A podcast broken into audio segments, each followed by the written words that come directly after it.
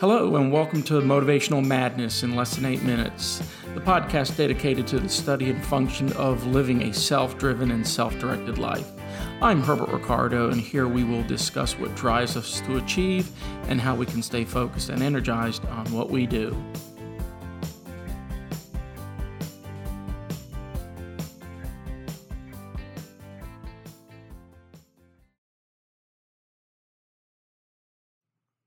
Today, I'll cover a person I hugely admire, a man I have had a high level of respect for for a number of years, a man who's been dominating English sports news for the last few years and captured the international football scene this year since he led Liverpool Football Club to its league title after the club waited 30 years, the man Jurgen Klopp. But honestly, if you study the man behind the wired rim glasses and are a scholar of leadership and management, not just sports management, but motivation, drive, and productivity in general, you see the elements and execution produced in a formidable way that could galvanize just about any group or team in any industry. A great leader, Jurgen Klopp. Let's go ahead and see what he's got to offer. Here's a compilation of Klopp's nine most personal characteristics which helped lead Liverpool to their ultimate victory. First, it's confidence. It's critical knowing what you're good at and focusing on these characteristics. You don't want to waste your time focusing on things you're not good at. People follow people who are confident in their abilities. Confidence is the strength of one's personal self assurance, not arrogance or demeaning towards others, but the certain of achievement that one can deliver. Second, Create a clear vision and identity. Define what you want to accomplish and stick to it. Make sure everyone knows what your vision is and be excited about it. Do you go to bed each night with the vision of a great presentation, customers loving your product, people being excited coming to work at your organization? Because if you don't, who will? He believes his players must be as excited as he is every day to come to work. Number three, having a sense of identity.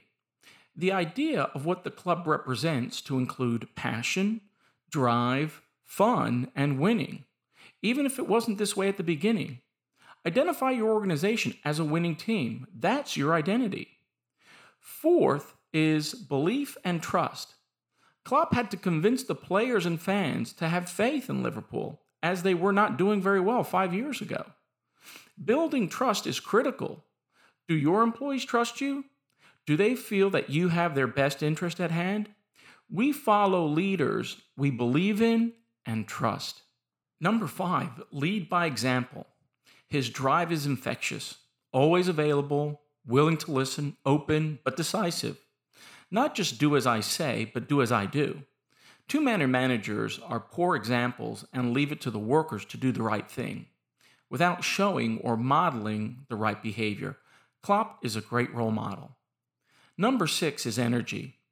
I think this must be his top asset if you had to identify one. As the manager of a team of lads half his age, his energy gives them no room for pause. He states that he always had this kind of energy, and it clearly shows. Managers must convey energy and drive for what they're accomplishing. This encourages and energizes the players or employees to perform. Number seven is building relationships. Klopp is not just your manager, he's your dad, brother, friend, confidant, coach. He wants to know who you are on the inside. You're not just a player on the team, you're a person with family and friends. As a footballer, that's your vocation, but you're much more, and he likes to pull all of that out of you. Managers must have a human connection. It's too easy to focus on the issues and problems and not see the people doing the work. Number eight is simplicity. Keeping things simple. Focus on the mission, don't get caught up in the weeds. Do not share information with players or employees that doesn't pertain to the goal. Be monofocused. Keep your eye on the ball and here ending up in the back of the net. Number nine is make big promises and deliver.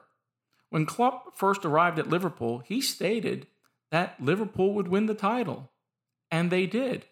So think big, make promises, and work your tail off to get there. Jurgen Klopp is an energetic, charismatic, self driven, kind, and honest man. He believes in himself and he believes in people. A man who is not afraid to admit his errors, but will use them as a learning moment.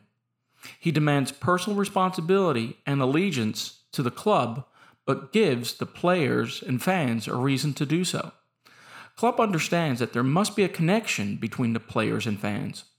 Creating the culture, the atmosphere, is just as important. On his team, no one member is a superstar unless all are superstars.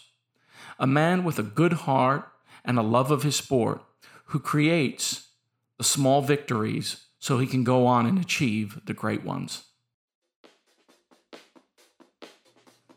Hope you enjoyed today's podcast. I'm Dr. Herbert Ricardo, professor and lecturer of workplace psychology, organizational behavior, and the author of Workplace Culture in the 21st Century How Our Work Defines Us and Shapes Our Society.